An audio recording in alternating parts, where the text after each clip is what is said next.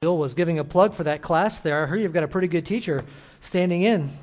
I think Bill's teaching that class actually, and so that's fine. People, if if you believe in what you're teaching and what you're saying, you will want people to come to it. And so I'd encourage you, if you're not part of one of our ABF groups, uh, seek one out. We've got several to choose from. I appreciate the work that the missions committee has done on preparing um, the uh, missionary that will be taken on by each class. And that's going to be up to the class how they're going to do that, whether you're spending time in, in that group praying for them or individually or sending them gifts. But that will be very helpful for us as a church family to connect well with our uh, missionaries. I want to say thank you for your participation so far in the service. I do recognize that before me there are all kinds of stories that are coming into this place and the little pat question that we ask, How are you? and the pat response that oftentimes come out, comes out, Fine, it does not explain that. It doesn't explain the burden that some of you are carrying. And so I would ask you, and I've already prayed this even this morning, that whatever load you might be carrying, maybe you can talk about it with someone close to you. Maybe you can't even get the words out. There are um, stresses that I couldn't even imagine that are represented by folks that will hear this message today. And so I am a believer in the involvement of our God. And I know some of you have already prayed for that. If you're ever looking for how you can pray for our Sunday services, that's something you can clearly do. Ask the Holy Spirit is clearly involved in our worship times. It makes such a difference. And it's not that we're going to stop practicing for the music and stop preparing for the messages. That's not going to take a back seat. But if you think about it, as far as how wonderful a gathering like this can be with a church family, when we add the blessing of the Holy Spirit to these things that we've done, let me ask you, where is the ceiling on that? Right? How good could it get when we get together? When we're doing the best that we can and then God beautifully adds his blessing to our work. And so, with that said, I'm going to ask you to stop. And if you want to pray along with what I'm saying, that's fine. If you want to go off on your own, pray for the clear involvement of the Holy Spirit as we open his word. Heavenly Father, it is beautiful to come into your house. And that is difficult for us sometimes to shut out the things that are calling for our attention I thank you for the spring. I thank you for the new life on the trees. I thank you for how many believers they love the spring because it reminds them of the new life they have in Jesus Christ. And I would ask that each one that knows you would be right now receiving a wonderful teaching. We thank you for your word. We thank you for this study in the history of the church. And we thank you that we are today living the church, seeing you wonderfully involved. We pray for your blessing now. In Jesus' name we pray. Amen. I would like to ask you to participate right off the bat, if you don't mind today. I'm going to ask you to scan your memory banks, and I want you to seek out something, and it shouldn't be too hard for you. Probably everybody here can find something that I'm getting at. I want you to go through your memory banks for something that was said to you by an individual that you've never forgotten. Maybe it was said 10 years ago. Maybe it was a teacher that was influencing you. Maybe it was just someone who had experience and they said something and it just it popped. It was like a light shining on this and you thought, "Oh my goodness. That is brilliant. That is just genius." I have up here some books that I keep um, uh, in my library and I have these uh, very easily accessed. These are quote books, most of them. This is an encyclopedia of Christian quotes. That's a thick book. There's a lot of things that some people have said that others have said, we need to write that down. We need to not forget that one. I've got a great quote book by Billy Graham. It's amazing the number of things that he said that God clearly had his hand on him saying those things. This is the newest book that I got. I got it from uh, Ed LeVore at the radio station, actually. It's called In the Words of Jesus. And it's only what Jesus said. So, how can we improve on that, right? Right from the scriptures, topically, what Christ said. All right, I don't want. I gave you long enough to think about it. Hopefully, you can think of something that somebody said, and here's a good test for if it really worked or not. If somebody said something in that category, it is going to be remembered and it is going to be repeated. So if you remember it and if you repeat it, it's something in that category. Hey, Randy, my clicker's not working, so I'm going to let you run with these slides today, okay? And Randy's going to have a whole lot to do because I've got a whole lot of slides to go through.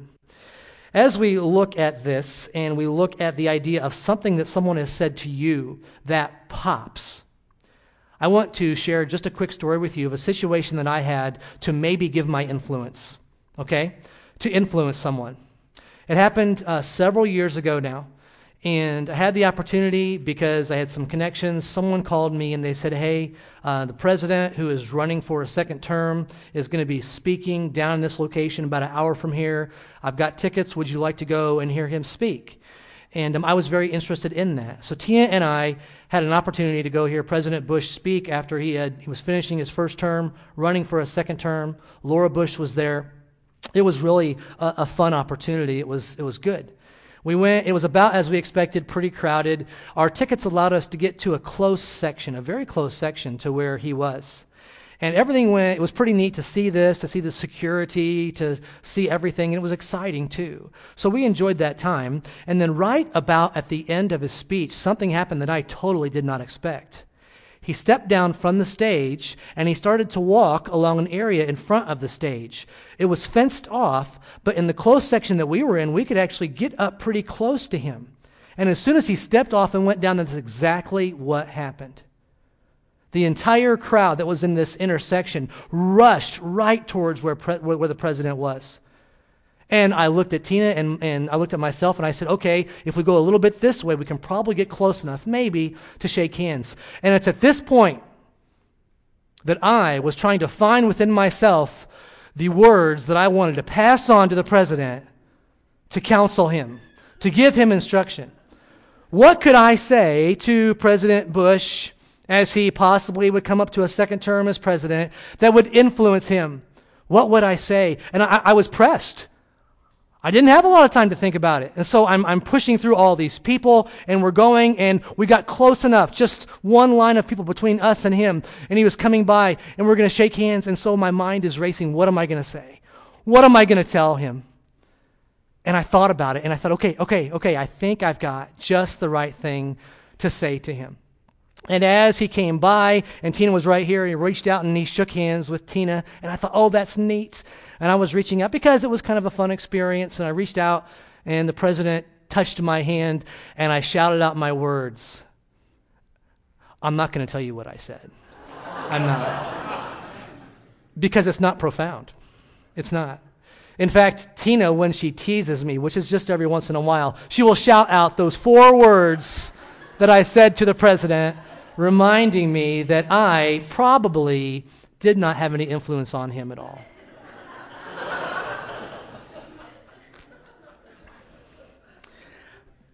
I tell you all of that to bring you to this point.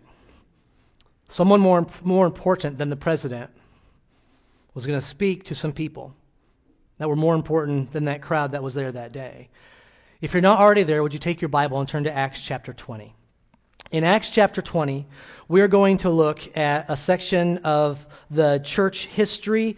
The Apostle Paul is right at the tail end of his, um, of, his third missionary journey. Randy, I'm going to try this again while there.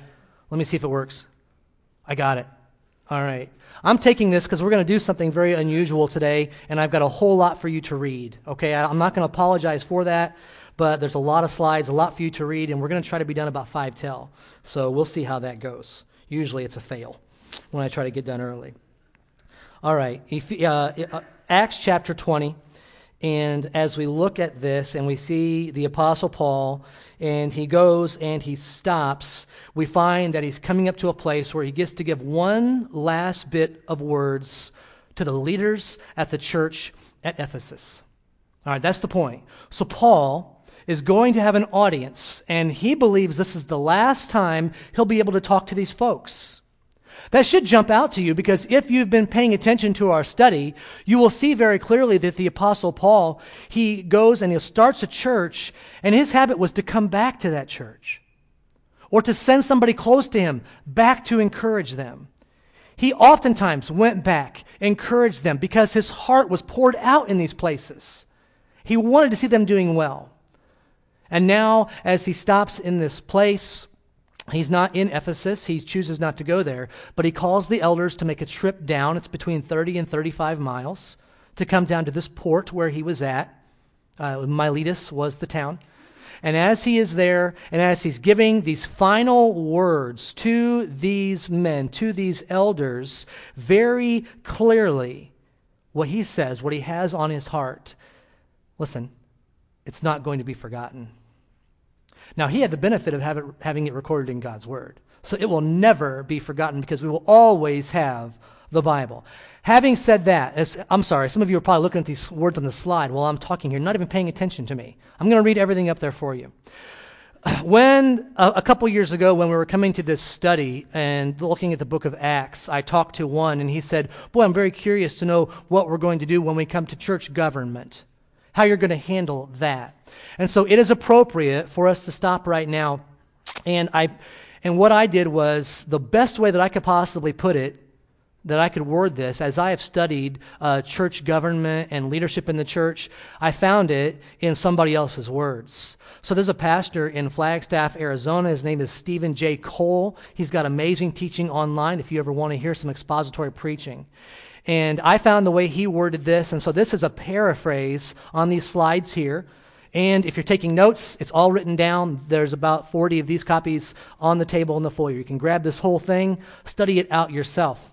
And just for one more note before I start to read this, um, when I was looking for uh, the best, most biblical possible approach to church government, I was looking for that, and I was not looking for what I found, if that makes sense. Have you ever believed something in your life, and so you wanted to go find some Bible support for what you believed? Have you ever done that? That was kind of where I was at.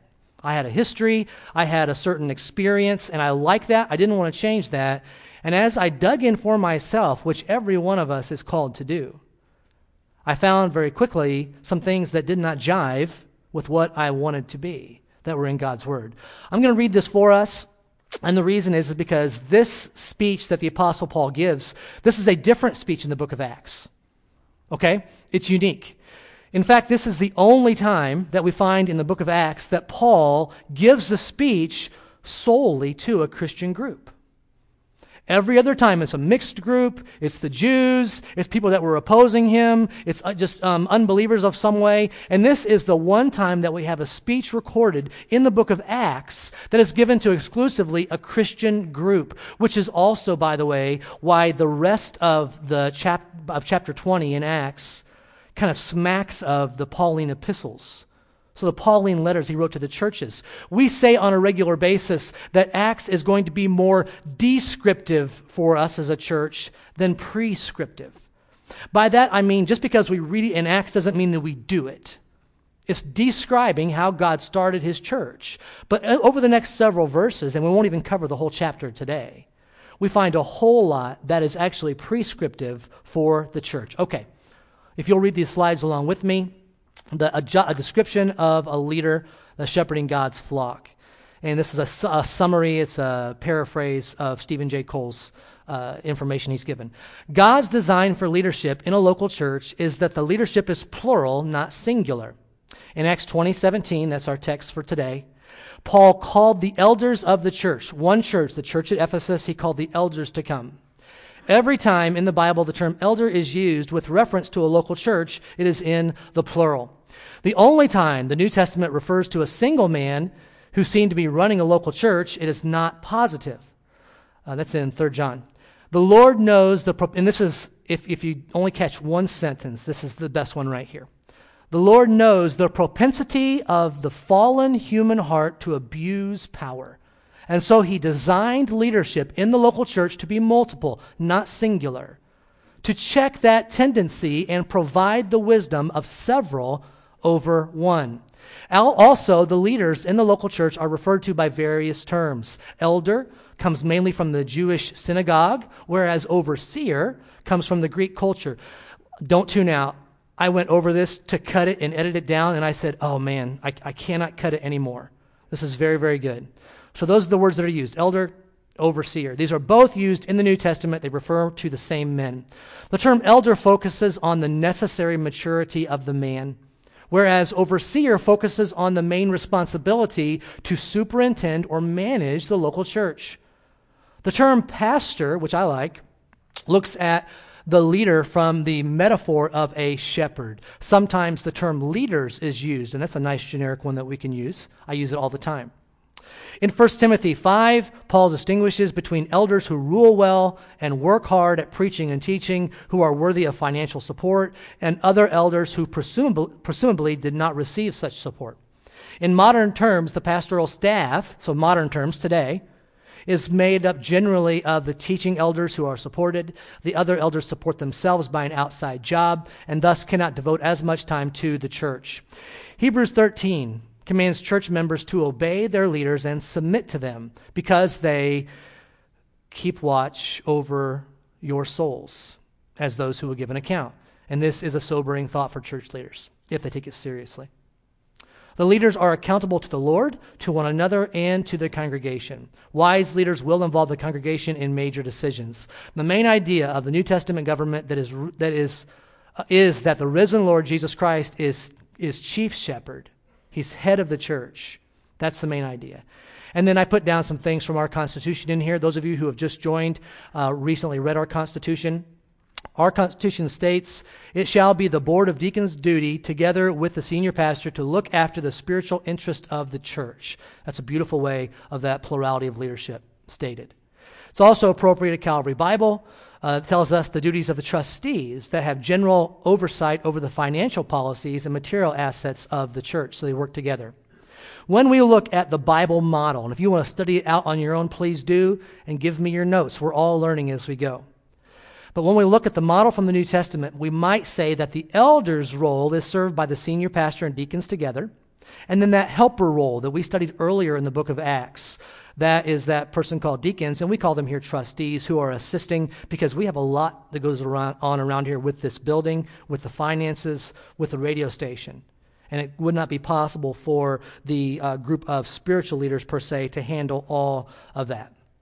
All right. It's written down for you if you didn't get everything, and I hope this drives you to study for yourself. I know many of you have.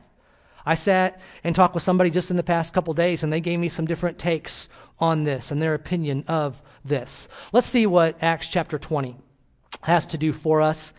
And um, as we look at the Apostle Paul, and so can I bring you back to that picture? The Apostle Paul in Miletus, and he's there and he's giving this speech to the elders. I don't know how many it was, but I do know this. It was a speech that was given to people who were in the trenches, okay?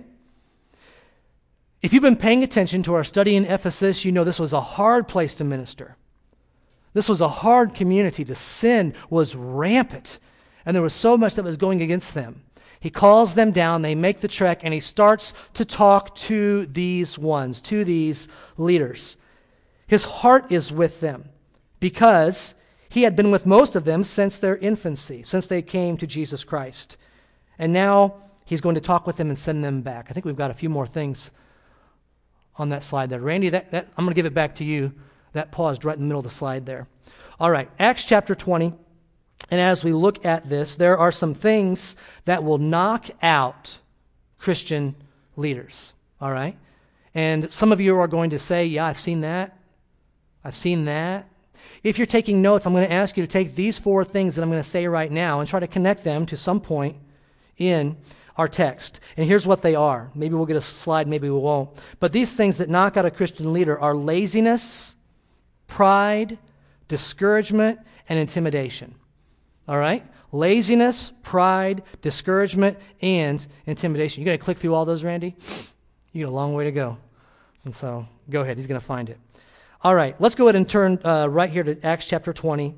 And I want you to remember with laziness, pride, discouragement, and intimidation that every church is different does that make sense? It, it, takes a long time to figure this out. There are no cookie cutter churches.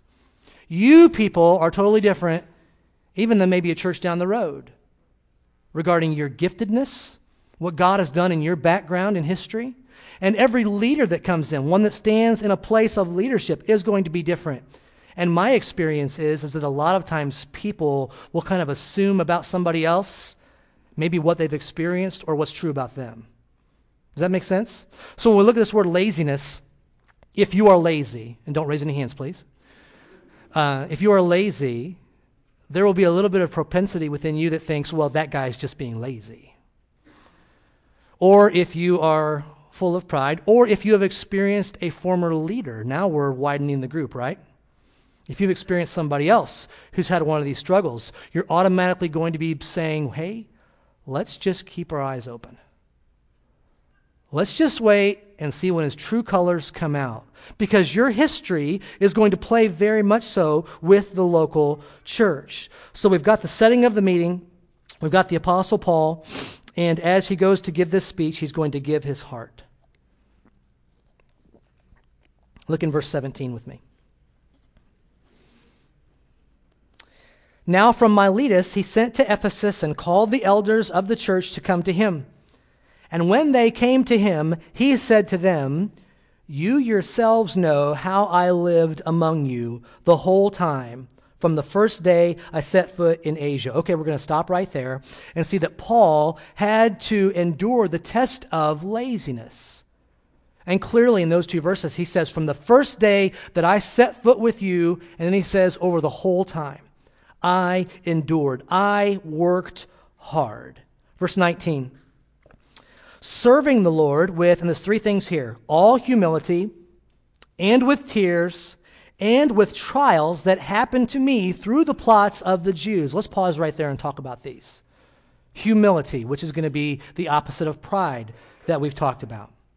Humility is a commodity that we do not find enough of in leadership today.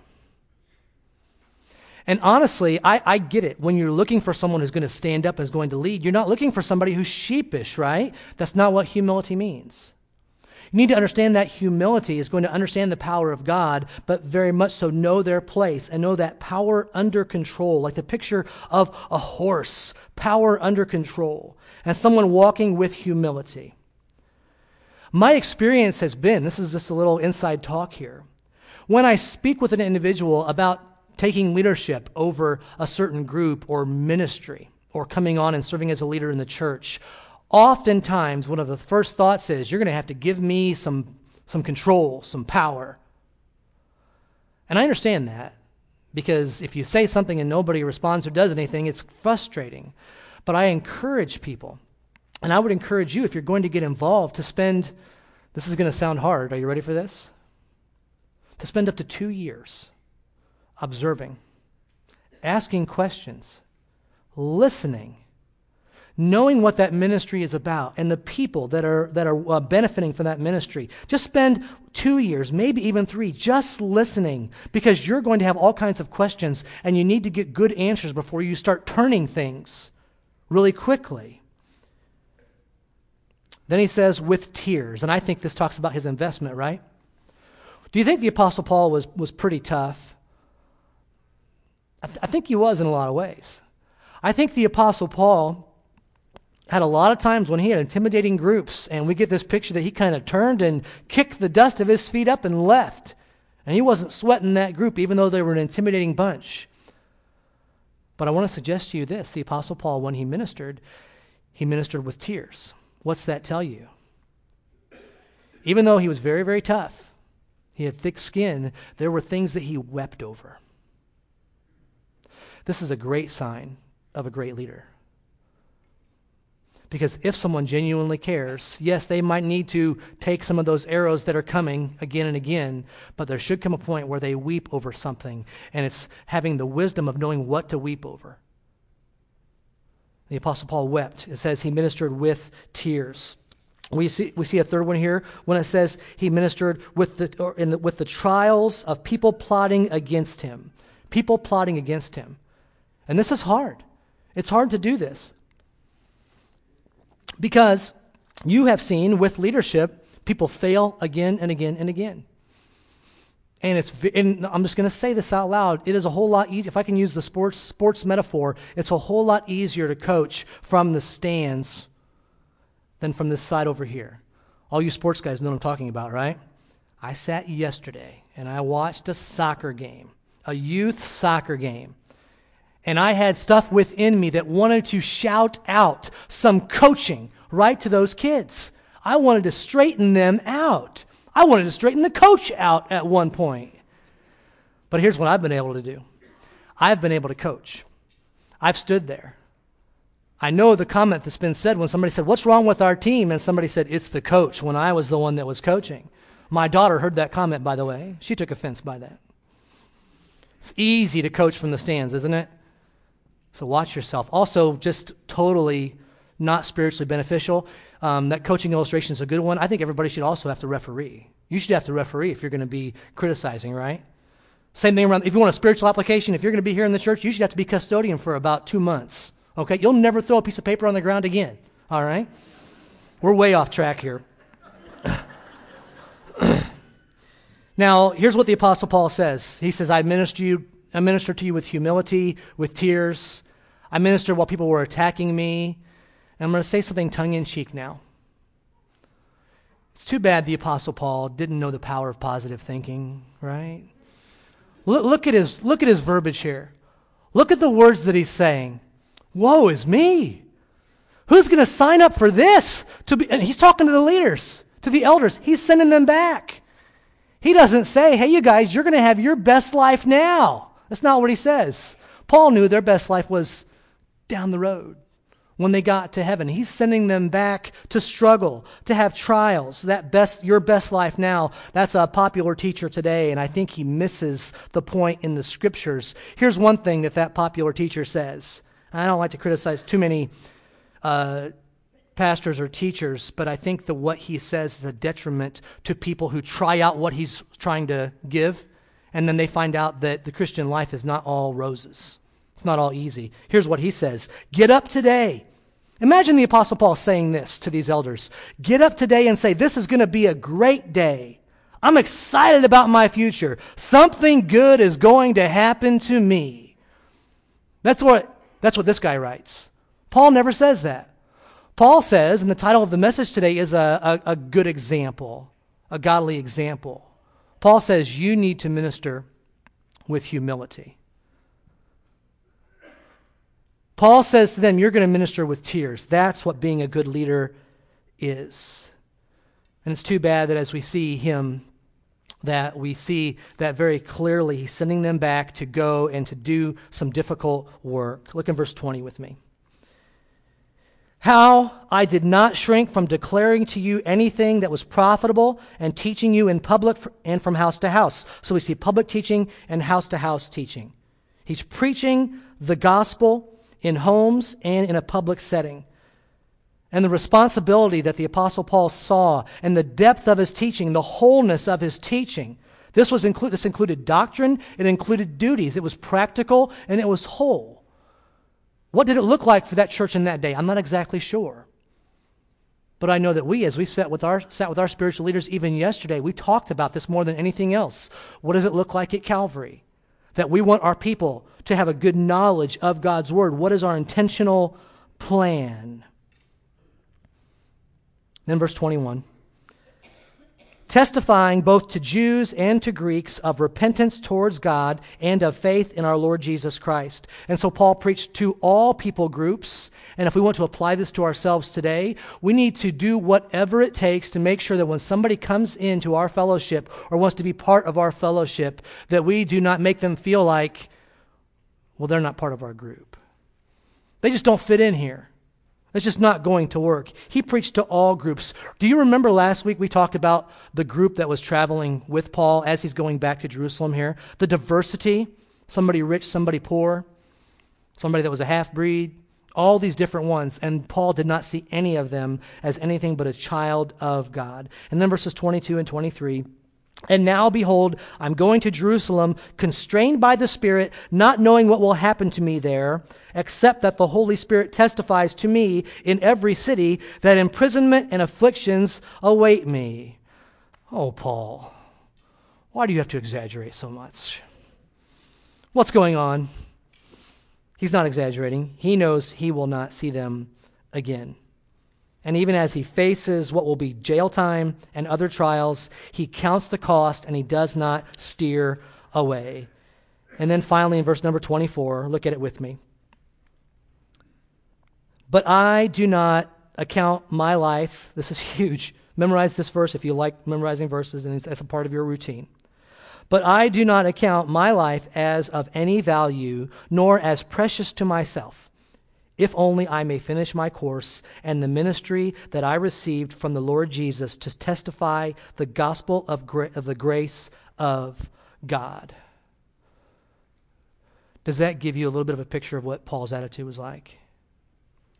He did not count his life above the responsibilities that he had of serving as a leader in these many churches. The only what he valued was God's plan for his life. The last thing that was on Paul's mind was self-preservation, and at the risk of going on too long, and maybe I'm, I'm speaking from my heart here. I was talking to somebody on the phone this past week, and I gave them some counsel, some advice, and at the end maybe they were just being generous. They said, Boy, where, where'd you get all this good advice and good counsel? And just as honest as I can be, I'm going to tell you what I told him, and this is the truth from all the mistakes that I've made. I've made so many mistakes that you mathematicians couldn't even keep up with it. And the thing is, as we make these mistakes, God is patient with us, and we need to learn from them. Paul had no interest in self preservation. And oh, that spiritual leaders in churches today would have the same attitude. I talk to my wife every once in a while about something that goes on that we scratch our heads and we say of a spiritual leader, why would they do that? Tina will ask me the question, why would they do that?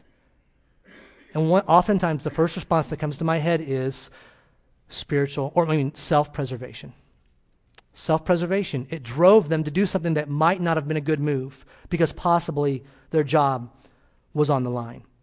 And this is why.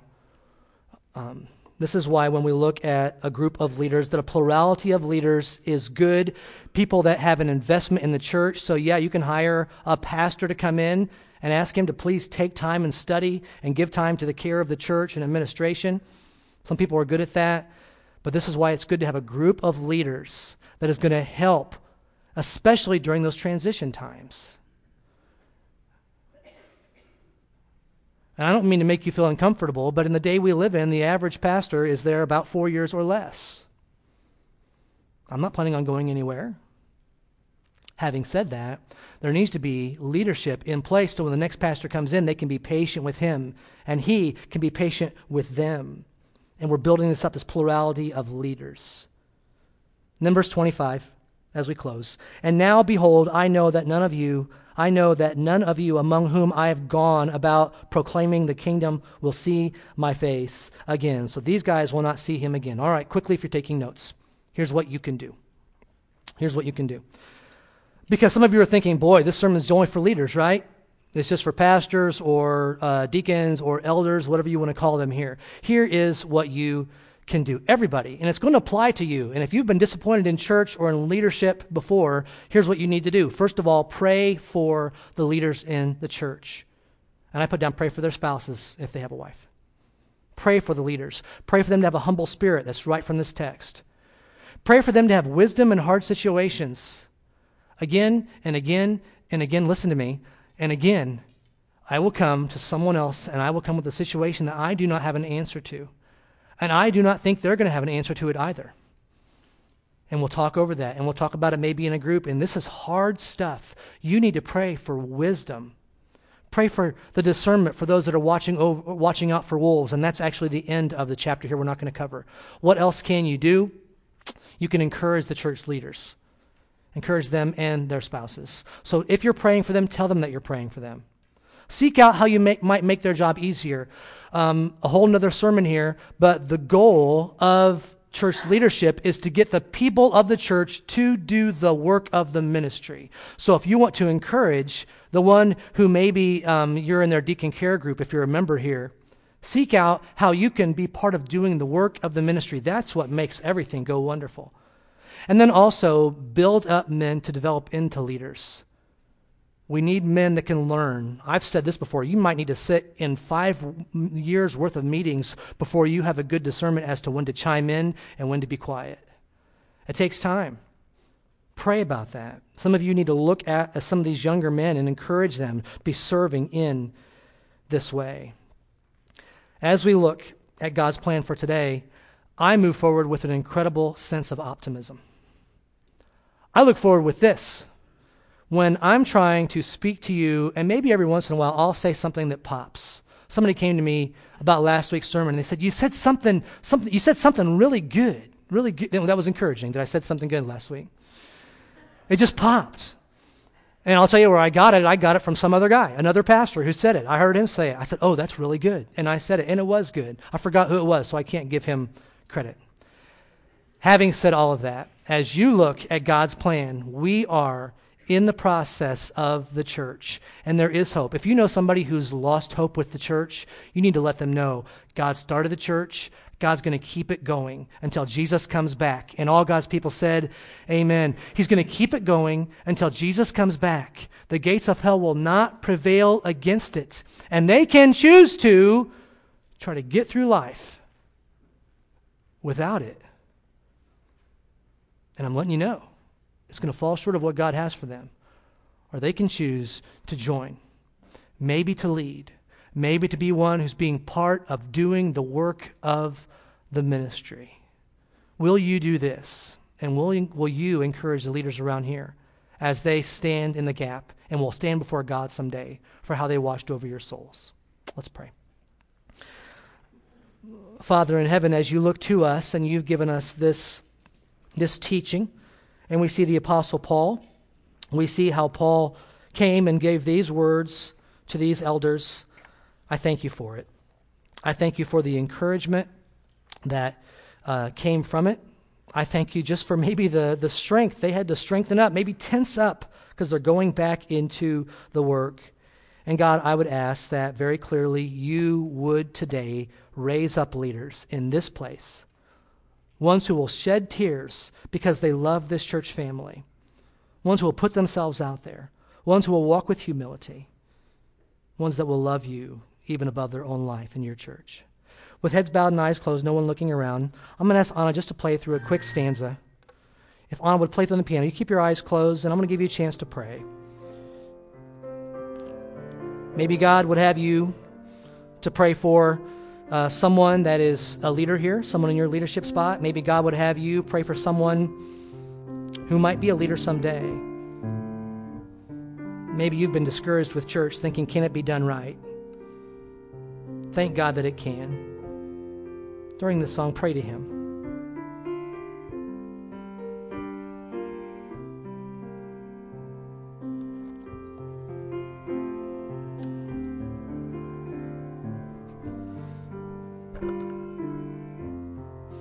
Amen. Amen.